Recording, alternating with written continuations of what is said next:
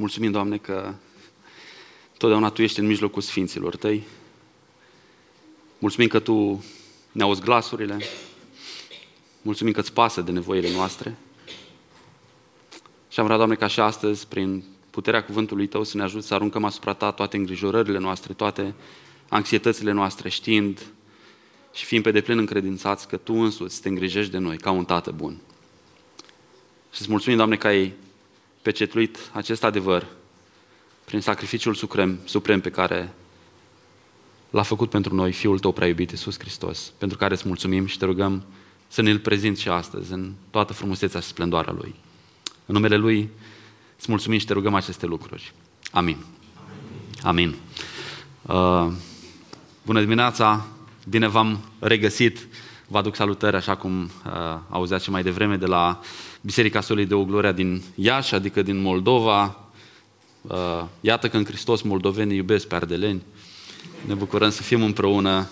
Uh, dar deseori Sfânta Scriptură spune că uh, trebuie să ne salutăm unii pe alții cu o sărutare de dragoste, cu o sărutare sfântă și m-am bucurat și data trecută când am fost să fim primiți cu mare căldură, am plecat și cu febră acasă, dar uh, în Domnul împărtășim toate lucrurile și suntem întotdeauna binecuvântați și ieri de cum am ajuns am fost foarte bine primiți de familia fratelui Sami, am ajuns mai târziu și s-au uh, ocupat să nu adormim flămânzi și pentru asta le mulțumim. Și printre altele, în timpul discuțiilor noastre, am uh, povestit despre o uh, fobie pe care o avem, o împărtășim, și anume zborul cu avionul, care ne face foarte mult rău. Și mă pregătesc deja emoțional, moral, anul acesta să, să trebuiască să ajung la o conferință în Canada, un zbor lung, și rememoram o amintire de acum 2 ani când uh, Uh, a trebuit să plec pentru prima oară în, uh, în Canada și uh, am aflat, adică, din neatenția mea, cu siguranță, pașaportul meu mai avea doar o lună de zile până să expire.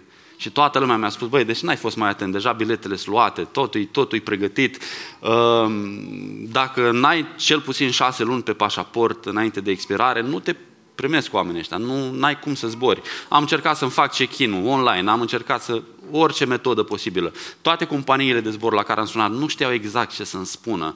Uh, prietenii pe care am sunat, care aveau relații, spuneam, măi, nu cred că o să ai vreo șansă, îmi pare rău, mai bine nu pleci. Era și vremea destul de rea spre, spre aeroport, spre București și eram așa parcă în dilemă să mă duc, să nu mă duc. Mai, asta este, anulez totul, rămân acasă.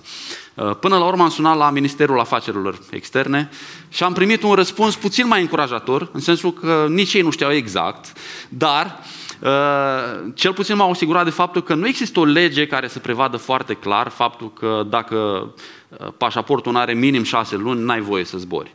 Și am ales în uh, inima mea cât un purice așa să zic, bă, mă duc, asta este, măcar pierd banii de, de drum, nu-i mare lucru, mă întorc acasă, dar măcar știu că m-am dus, știu că am fost.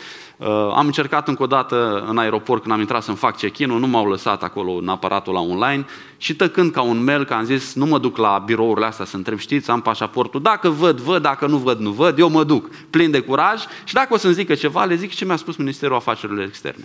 Și ei sună pe ei să rezolvi problema.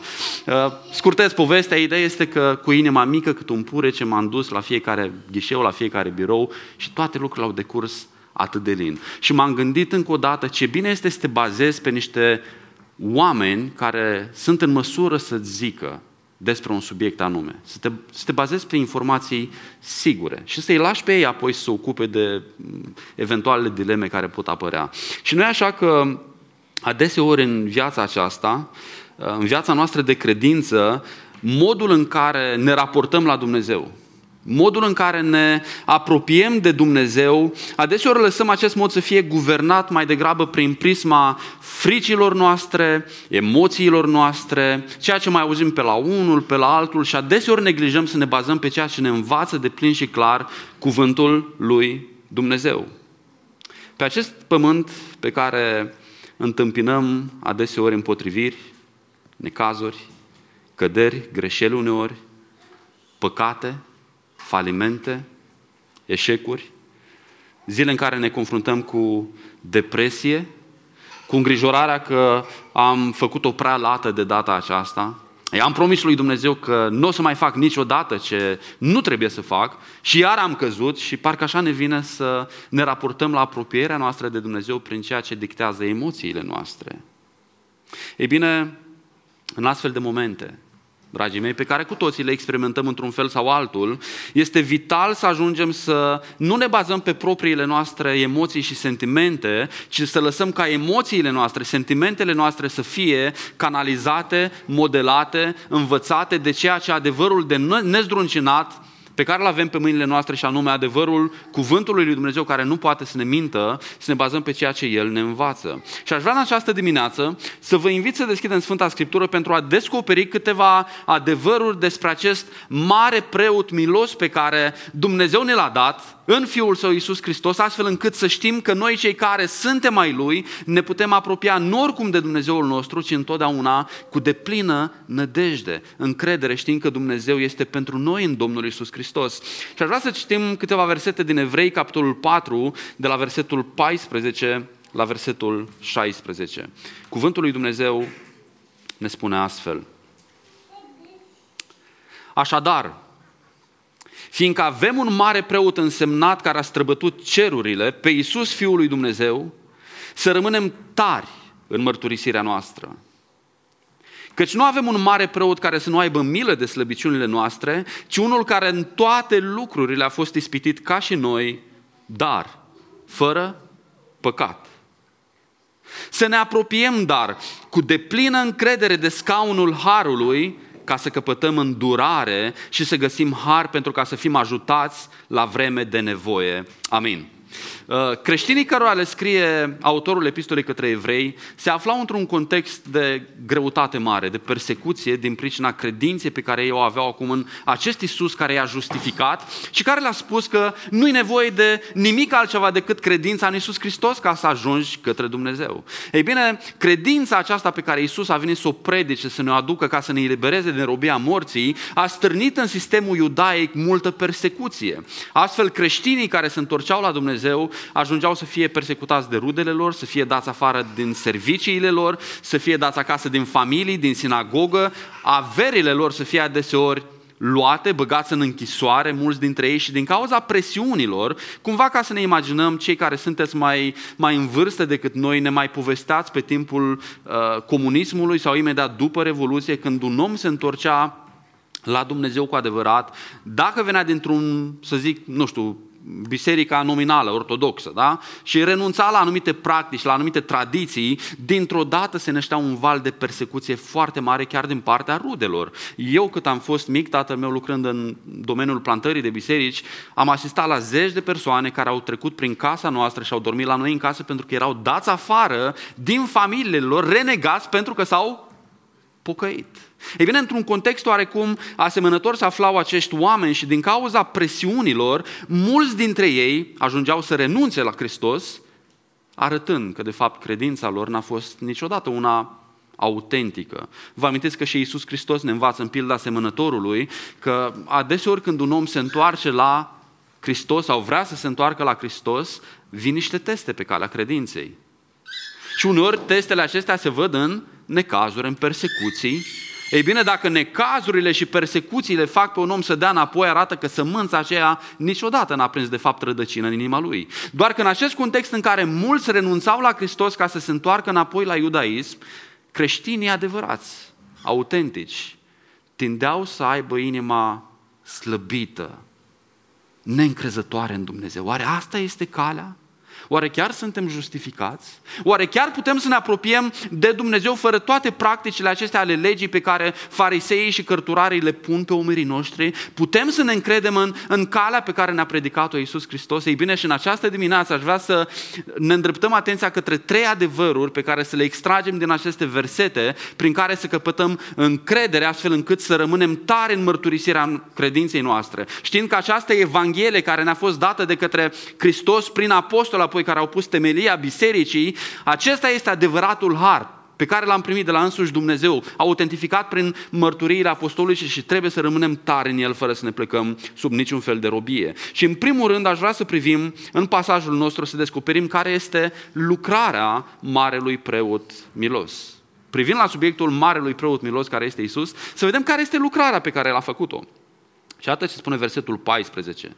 Fraților, fiindcă avem un mare preot însemnat, care a străbătut cerurile pe Iisus, Fiul lui Dumnezeu, să rămânem tari în mărturisirea noastră.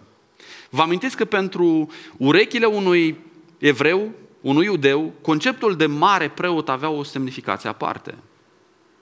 Marele preot era cel care, într-un fel, arăta poporului în fiecare an că Dumnezeu este un Dumnezeu care vine să ridice păcatele poporului. Vine să ridice poverile de pe umerii, umerii poporului, dar în ce fel? O dată pe an, o singură dată pe an. De ziua ispășirii, preotul trebuia să facă ce anume? Prima oară să arate că el este din mijlocul poporului, că nu este cu nimic mai special, că și el are nevoie de aceeași justificare și iertare. Și trebuia să aducă o jertfă pentru el însuși și pentru familia lui, pentru ca mai apoi să poată să intre către Sfânta Sfintelor o singură dată pe an ca să facă mijlocire pe chivotul legământului pentru păcatele norodului, pentru păcatele poporului. Nimeni altcineva în afară de marele preot nu avea voie să intre în Sfânta Sfintelor, doar el singur, o singură dată pe an. De data asta observați însă un, un adevăr despre care ne vorbește autorul cărții către evrei. Ne vorbește despre un mare preot, dar nu orice fel de mare preot. Un mare preot de care? Însemnat. Cu alte cuvinte, un mare preot superior față de toți marii preoți din trecut. Superior față de Aron și de toți marii preoți care au urmat de la Aron încolo. Acest mare preot însemnat de ce este superior față de toți ceilalți? Pentru că el a străbătut nu doar curtea exterioară a templului. El n-a intrat uh, doar în prima uh, uh încăpere a, a, a templului. El nu a intrat doar în Sfânta Sfintelor, dincolo de acea perdea pe care era stropit sângele jerfelor o singură dată pe an. Ce a făcut acest mare preot însemnat? A intrat unde? Ce a străbătut? A străbătut?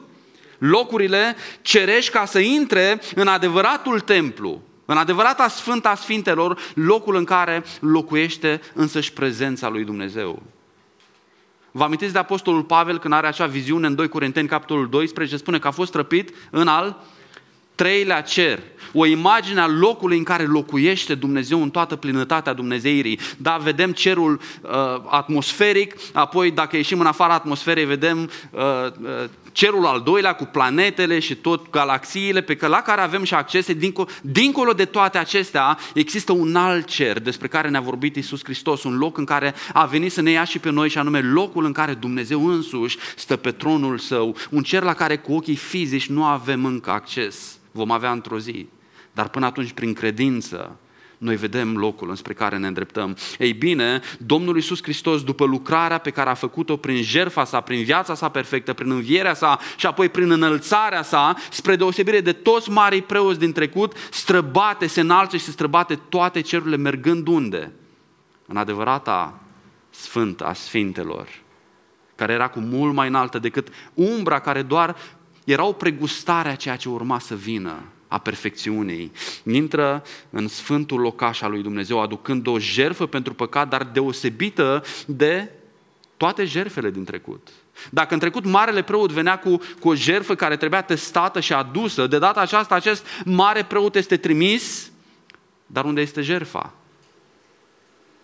El însuși este jerfa. El nu este doar preotul, el este mielul fără cusura lui Dumnezeu care a venit în cuvintele lui Ioan Botezătorul ce să facă să ridice păcatele omenirii în ce fel? Ca jerfele din trecut? Într-un mod superior. Să ia păcatele odată pentru totdeauna și să ratifice în cerul lui Dumnezeu acest adevăr că odată pentru totdeauna păcatele au fost îndepărtate. Autorul afirmă această realitate a lucrării Marelui Preot încă de când începe să dezvolte subiectul acesta atât de prețios în capitolul 2 când spune prin urmare, el, Marele Preot, a trebuit să se asemene fraților săi în toate lucrurile ca să poată fi în ceea ce privește legăturile cu Dumnezeu un mare preot milos și vrednic de încredere în ce scop, în ce direcție? Ca să facă ispășire pentru păcatele norodului acest mare preot, Iisus Fiul lui Dumnezeu, se întrupează să îndeplinească această lucrare astfel încât păcatele noastre să poată să fie îndepărtate. Până la punctul în care toți cei care se încred în El nu mai merg la judecată, ci au trecut din moarte la viață. Și reprezentarea lui a fost o reprezentare până la capăt, întrucât jertfa lui, fiind desăvârșită, n-a fost nevoie și nu mai este nevoie să fie adusă mereu și mereu, mereu și mereu în fiecare an și este suficientă.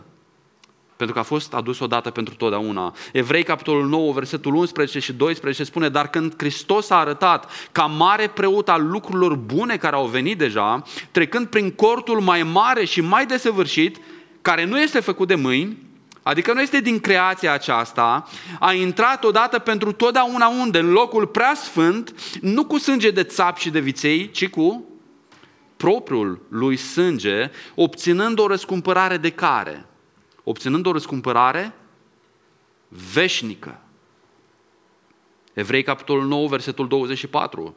Hristos n-a intrat într-un loc sfânt făcut de mâini omenești, loc care este o oglindire a celui adevărat, ci El a intrat chiar în cer. Să se înfățișeze acum pentru noi, în numele nostru, ca reprezentant al nostru, unde? În prezența lui Dumnezeu. Dragii mei, această realitate a Hristosului cel înviat și înălțat, care șade la dreapta Tatălui, este cea care trebuie să ne dea încredere că ceea ce El ne-a spus este adevărat. Și anume, pentru toți cei care sunt în Hristos Iisus, nu mai este nicio condamnare. Nu mai este nicio sândire. Păcatele au fost îndepărtate odată pentru totdeauna. De unde știm? De unde știm? De unde știm? Pentru că mormântul este gol, dragii mei. Pentru că Isus este viu în vecii vecilor.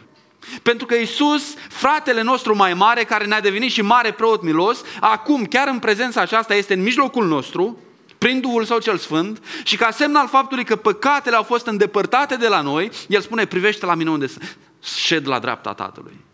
Tot ceea ce am spus s-a împlinit. Când El își dă Duhul, vă amintiți cuvintele pe care le spune? S-a isprăvit. Pentru cât timp? Pentru totdeauna. Dacă ești în Hristos, dragul meu, prin credința în El, nu prin meritele tale, nu prin faptele tale, nu prin performanțele tale, nu prin puterea pe care o ai să trăiești viața de credință, că și această putere vine tot de la Dumnezeul nostru. El este Cel care ne susține în, în calea aceasta, El este Cel care ne-a promis că El a început această bună lucrare și cine o va duce la capăt, la bun sfârșit? Tot El o va duce la bun sfârșit prin credința ta în El. Dumnezeu privește la tine și spune, e suficient. Ce mai am de făcut? E suficient. Iubește-mă. Iubește-mă. Trăiește viața de copil de Dumnezeu. Iubește-i pe frați. Păi da, dar ca să fiu mântuit, ce să fac? Ești mântuit. De ce? Privește la Hristos. Dacă n-ar fi acest lucru real, frați și surori, Hristos însuși ar fi discreditat. Lucrarea lui ar fi discreditată. E ca și cum ar spune că nu-i suficient. Ce a făcut Hristos este suficient. În curțile de judecată ale cerului, Hristos este reprezentantul tău. El este cel care vine să sară în favoarea ta, să lupte în favoarea ta și va face lucrul acesta pentru totdeauna. Prin rănile lui, prin dreptatea lui, dreptatea lui devine dreptatea noastră. Atunci când vocile acuzării vin împotriva noastră, vă amintiți cine este acuzatorul, bârfitorul fraților? Cine este cel care zi și noapte aduce acuzații împotriva aleșilor lui Dumnezeu? Este Satan, șarpele cel bătrân, care mereu vine să ne condamne, să ne facă să trăim în frică, în apăsare, să stăm departe de tronul lui Dumnezeu. E bine, când vocile acuzării vin și se adună și adeseori conștiințele noastre ne apasă, asta nu înseamnă că, da, spunem că păcatul e ușor.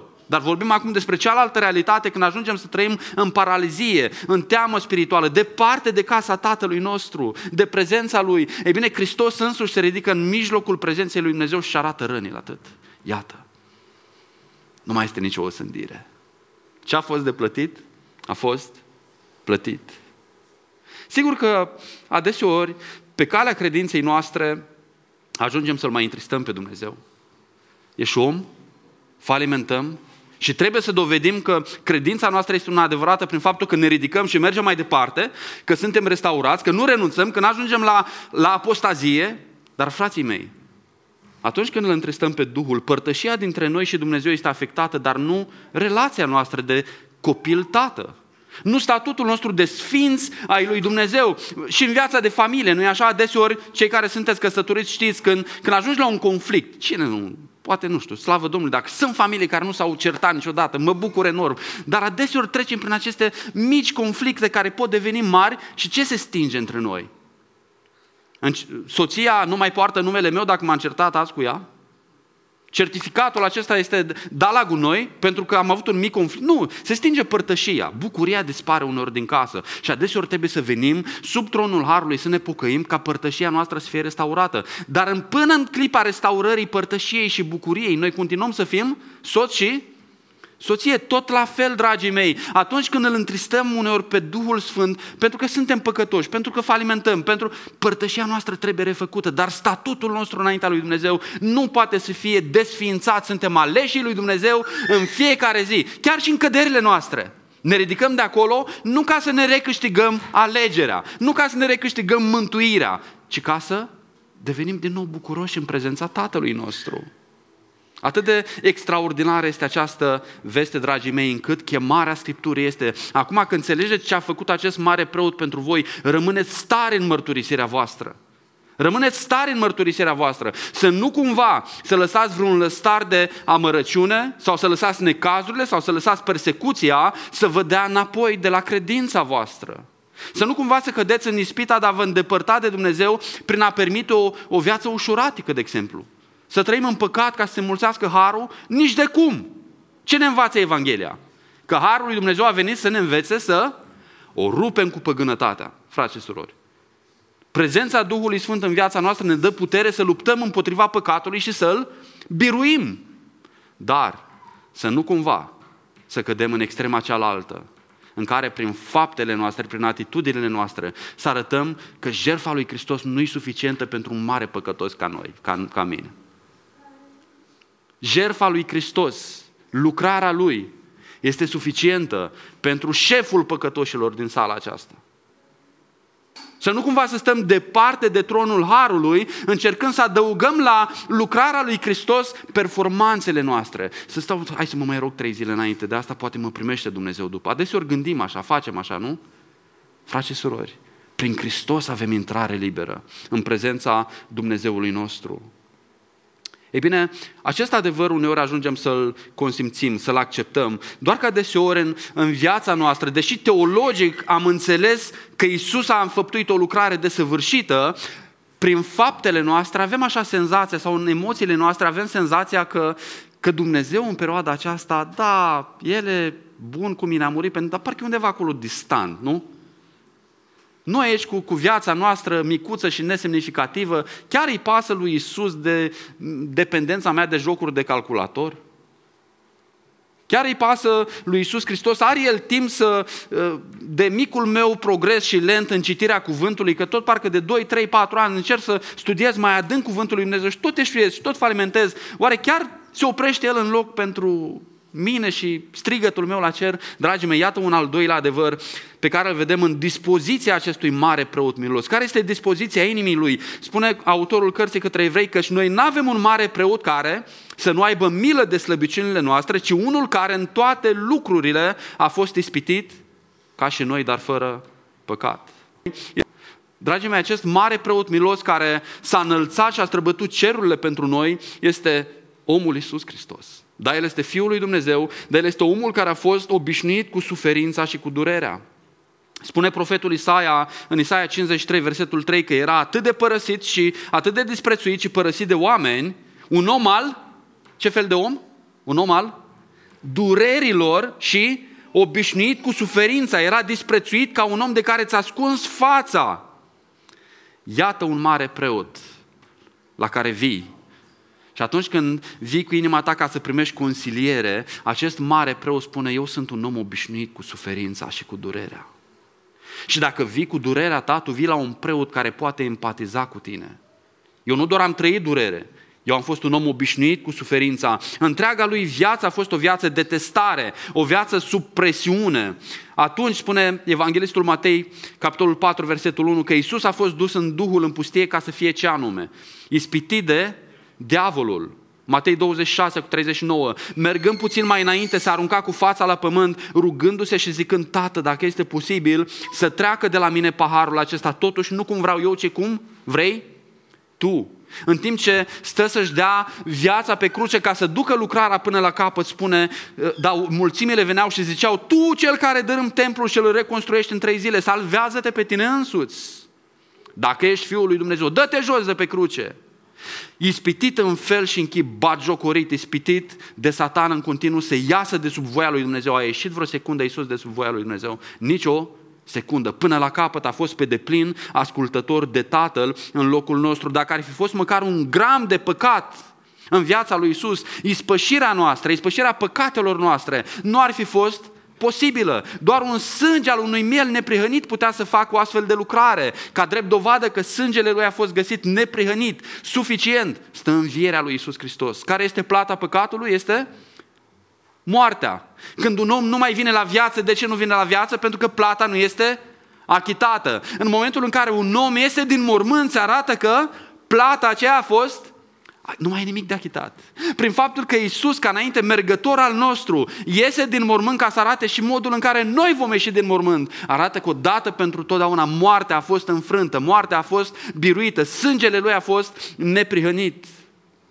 Din acest motiv, dragii mei, El poate să înțeleagă, El poate să empatizeze cu noi, El poate să privească cu milă înspre noi.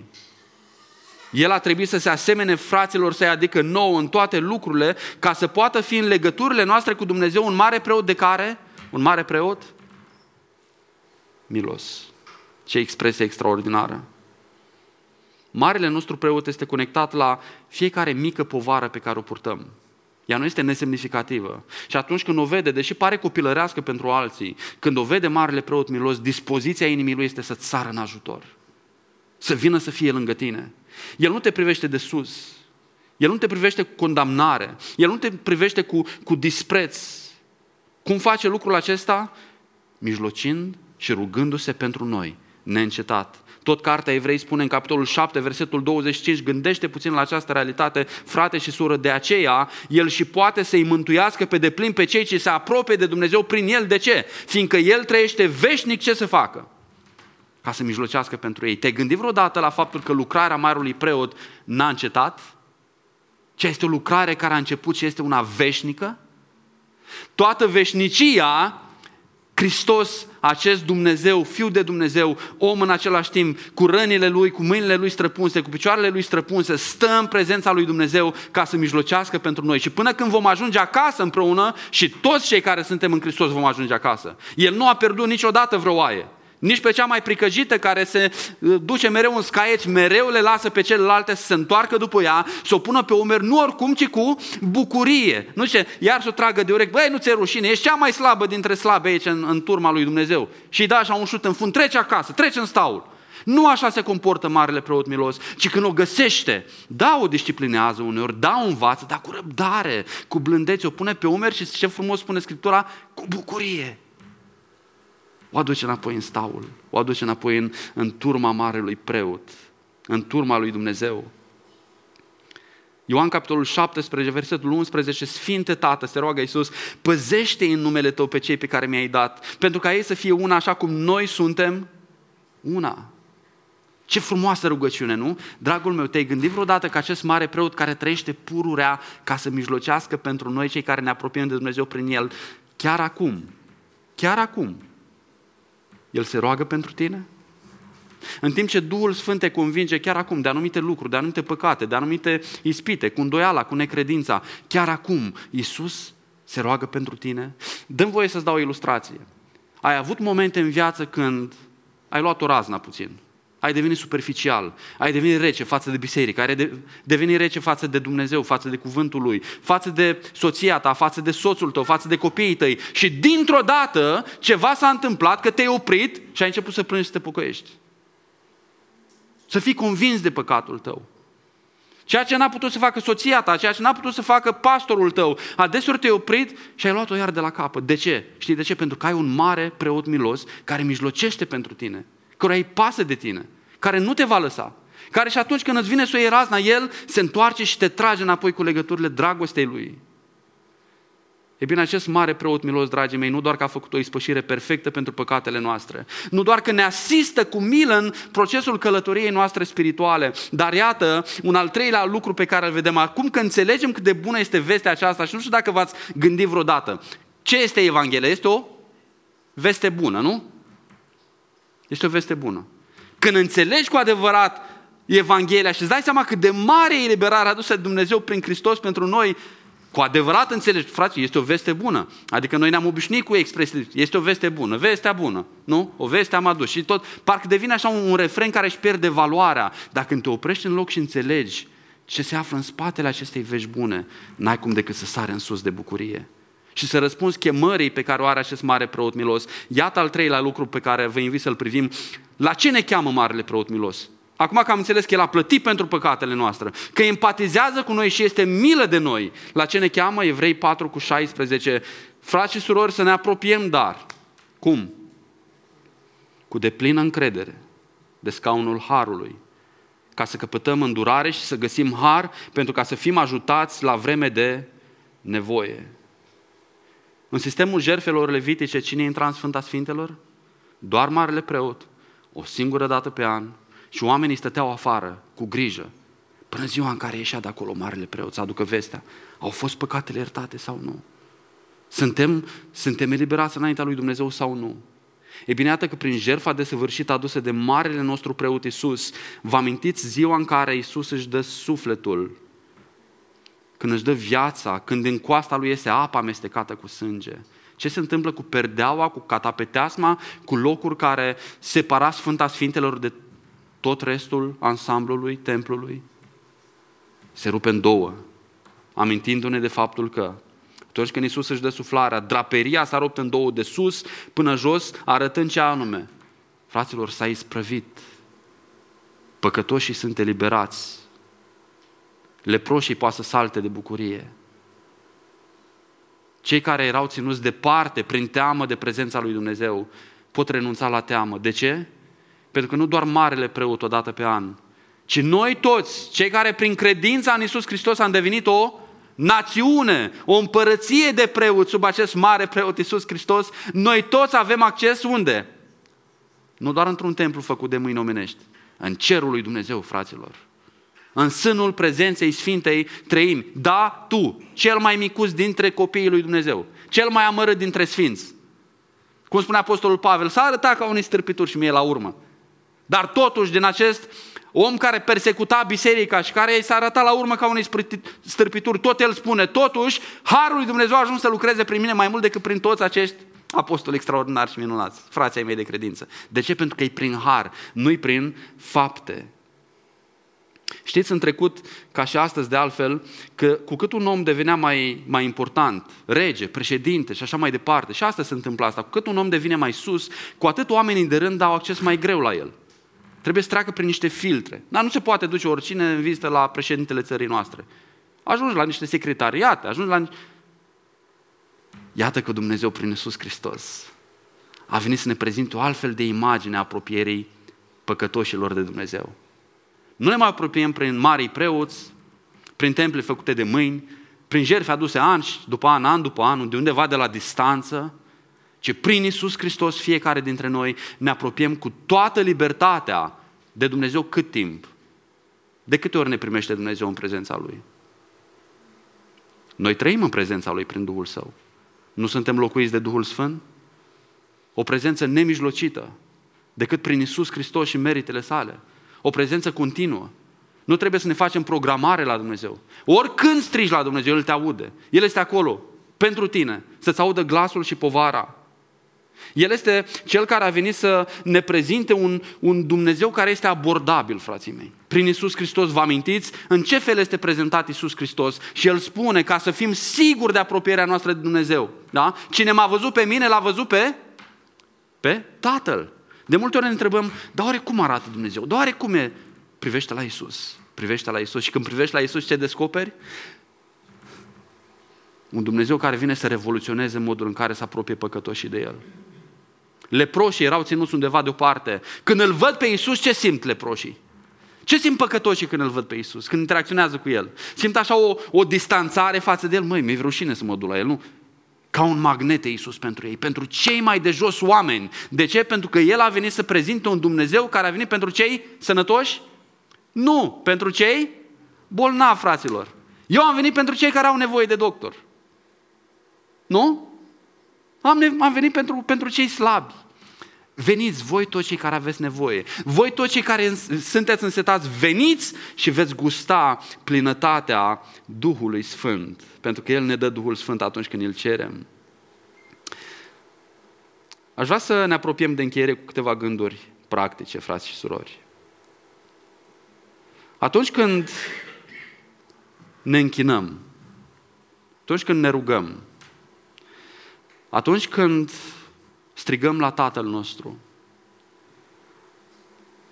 trebuie să arătăm ca niște oameni care zbur despre prezența lui Dumnezeu. Acesta este sensul pe care ne-l spune cuvântul lui Dumnezeu în acest verset. Veniți, dar nu oricum, veniți cu îndrăzneală, pentru că există un tron al Harului gândit pentru cei care sunt în nevoie, nu pentru cei care au putere. Asta nu înseamnă lipsă de reverență. Nu înseamnă lipsă de respect. Mi-amintesc uneori de copiii mei când ajung să facă câte o boacă sau o greșeală, deseori fără să le fie teamă, în sensul ăla de, încep să plângă. Dar plânsul lor, știți la ce îi îndeamnă? Nu să fugă undeva departe de mine, ci chiar și atunci când se simt vinovați, știu că au greșit, știu că ne-au întristat ca părinți, instinctul lor, știți care este? Să alerge imediat să ne cuprindă în brațe. Tati, îmi pare rău. Sau mami, îmi pare rău. De ce aleargă către cineva de la care își cere iertare copilul? Pentru că știe că de acolo va primi îndrumare, iertare, încurajare. Are nevoie să fie eliberat de povara lui, nu? Conștiința lui să fie descărcată și aleargă exact în brațele celui căreia i-a greșit. De ce? Pentru că știe că sunt tată. Pentru că știe că sunt tată. Aici, drag credincios, tu cel care te afli și cu mine împreună în procesul sfințirii noastre, trebuie să știm următorul lucru. Adeseori lăsăm pe Satan să ne mintă, să stăm departe de tronul Harului, exact atunci când avem cea mai mare nevoie de tronul Harului. Lăsăm Evanghelii străine să ne învețe. Lăsăm pe Satan să ne mintă prin condamnările lui. Și stăm departe, în timp ce se ruga Fride în birou dimineață, împreună cu echipa de la închinare, mi-a venit gândul acesta. Când merge omul la doctor, frate și surori? Când e sănătos? Tun? De multe ori cei mai mulți oameni se duc la doctor când? Când începe să-i doară, nu? Atunci pui mâna pe telefon, faci o problemă, mă doare într-o parte, am ceva, nu știu, am nevoie de un tratament. Te duci la doctor. Nu așa ar trebui să arate călătoria creștinului și modul în care accesează Harul lui Dumnezeu la vreme de nevoie? Conștiința noastră încărcată adeseori ne face să privim înspre noi, să găsim puterea în noi. Băi, dar nu știu, am dat-o în bară, iar am zis o glumă proastă, iar nu știu, orice, da, păcat am, am făcut sau am căzut. Parcă simți așa nevoie de o perioadă de tranziție până te duci la tronul Harului. Bă, să postezi două zile, să te uiți la Biblie, ți rușine așa de ea, bă, sunt păcătos, mă simt încărcat, nu, nici cuvânt. Dar exact de cuvântul lui Dumnezeu ai tu nevoie atunci. Exact pentru tine există un tron al Harului. Gândiți-vă puțin la, la, la ideea aceasta. De ce îi spune tronul Harului? Ce înseamnă cuvântul Har? Dar. De care dar? Nemeritat. Cu alte cuvinte, există un tron pentru oameni care nu merită. Asta înseamnă tron al Harului. Dacă simți că faci parte dintre cei care merită ajutorul lui Dumnezeu, care merită binecuvântarea lui Dumnezeu, care merită să fie răsplătiți, care că i-au făcut și au rămas sfinți și n-au căzut. Și... E posibil să nu fie pentru tine acest tron al Harului. Dar dacă ești unul dintre cei care îl iubești sincer pe Dumnezeu, iubești pocăința și vrei să te schimbi, dar privești adeseori la falimentele tale, la eșecurile tale, la, la modul lent în care apar, schimb, apar schimbările în viața ta, dragul meu, pentru tine există un tron al Harului. Pentru că e pentru oameni care nu merită. Meriți? Nu! Nu meriți. Ăsta e răspunsul. Dar marele preot milos vine și spune, pentru tine mi-am dat viața. Tu nu meriți, dar prin mine ai devenit un om iubit. Ai devenit moștenitor al cerului, ai devenit fratele meu mai mic. Și Iisus, Marele Preot Milos, nu-și abandonează frații. De asta în el avem, spune Efeseni capitolul 3, versetul 12, în el avem îndrăzneală și intrare la Dumnezeu cu încredere. În ce fel? Prin credința în el. O, ce veste bună și eliberatoare. Dragul meu, ai tu un astfel de mare preot? Poate te afli aici în vizită, poate nu ți-ai dat încă viața lui Dumnezeu.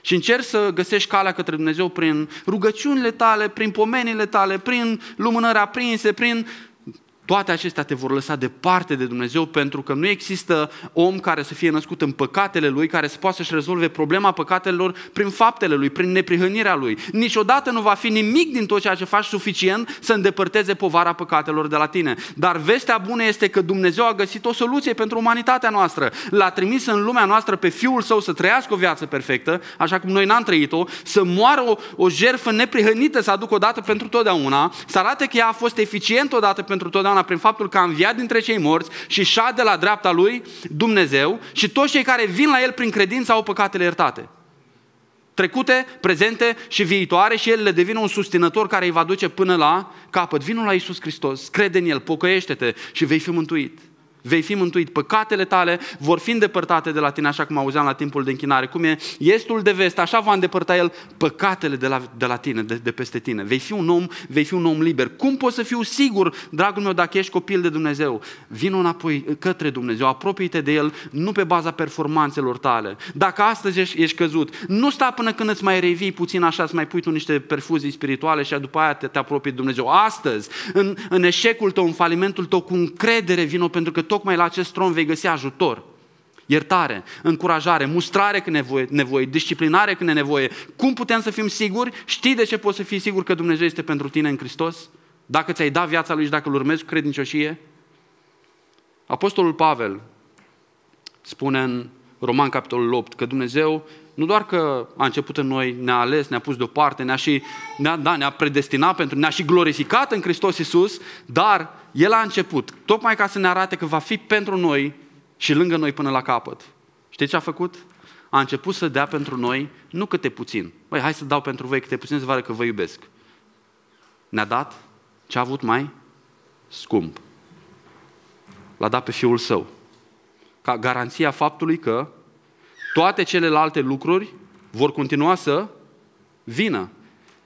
Dacă Dumnezeu este pentru noi, cine va fi împotriva noastră? El care nu și-a cruțat propriul fiu, ce l-a dat pentru noi toți, cum nu ne va dori împreună cu el toate lucrurile? Cine va aduce vreo acuzație împotriva aleșilor lui Dumnezeu? Dumnezeu este Cel care îi îndreptățește. Cine îi va condamna? Hristos Iisus, Cel care a murit și care mai mult decât atât a fost înviat, este la dreapta lui Dumnezeu și ce face? Ce ne spune și evrei? Mijlocește pentru noi. Cu alte cuvinte, argumentul este acesta. Dacă Dumnezeu deja a dat ce a avut mai bun pentru tine, pe când tu ce făceai? Erai cuvios, cântai lui Dumnezeu. Nu, pe când erai tu mort.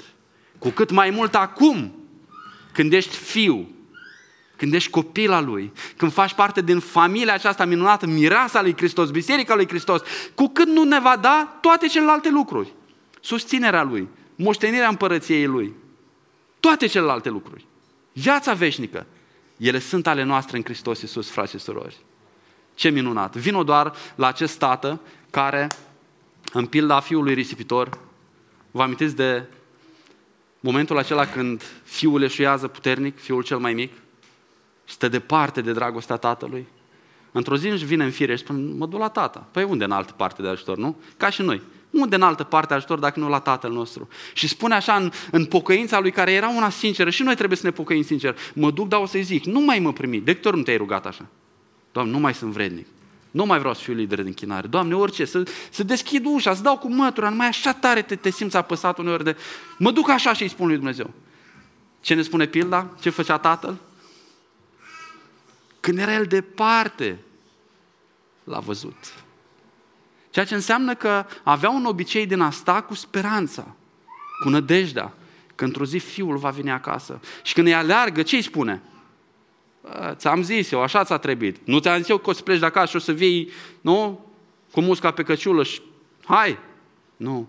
I-a căzut pe gurmaz și a început să-l sărute mult. Și până să mai discute cum a fost viața, câte greșeli a făcut, știi ce a făcut tatăl? A dat drumul la muzică. Să cânte muzica. De ce? Că sunt bucuros din nou. Mereu și mereu inima de tată va face asta. De asta să, să ridicăm glasurile noastre în cântare astăzi. Să lăsăm muzica, sărbătorii să cânte. De ce? Pentru că avem un mare preot milos. Nu trăim o viață ușuratică, dar în același timp nu trăim o viață în frică, ci în bucurie, pentru că fratele nostru mai mare este pentru noi odată pentru totdeauna. Haideți cu gândurile acestea să ne ridicăm și să ne rugăm Domnului. Doamne, Tu ești marele nostru preot milos. Doamne, Tu ești fratele nostru mai mare. Și, Doamne, dacă ar fi depins de noi mântuirea noastră și calea credinței noastre, am fi niște oameni veșnic condamnați la frică, la anxietate. Dar îți mulțumim că ne-ai adus siguranță în lumea noastră, prin faptul că n-ai lăsat ca noi să aducem mereu și mereu jerfe, ci ai dat Tu însuți jerfa potrivită, pe mielul fără cusur, ales din veșnicie, Iisus Hristos, Fiul lui Dumnezeu. Mulțumim pentru sângele Lui nespus de scump, care ne-a răscumpărat. Și îți mulțumim, Doamne, că prin sângele Lui Iisus Hristos nu doar știm că ne-ai justificat, știm că prin acest sânge Tu continui să ne susțin creșterea noastră spirituală. Îți mulțumim, Doamne, că așa cum un tată se îndură de copiii lui, așa te înduri Tu de noi. Mulțumim că putem alerga mereu și mereu în brațele Tale, știind că avem, prin Hristos, un tron al Harului la care alergăm. Ce har bogat, ce har minunat. Îți mulțumim, Doamne, că Tu nu ne vei abandona. Mulțumim că Tu ne ridici mereu și mereu. Nu ne lași în urmă. Chiar și când am meritat să ne lași în urmă, Tu nu ne lași în urmă. Doamne, în fața acestui tron venim. Să ne amintim că Isus este jertfa prin care avem siguranță. În numele Lui Isus Hristos îți mulțumim. Amin.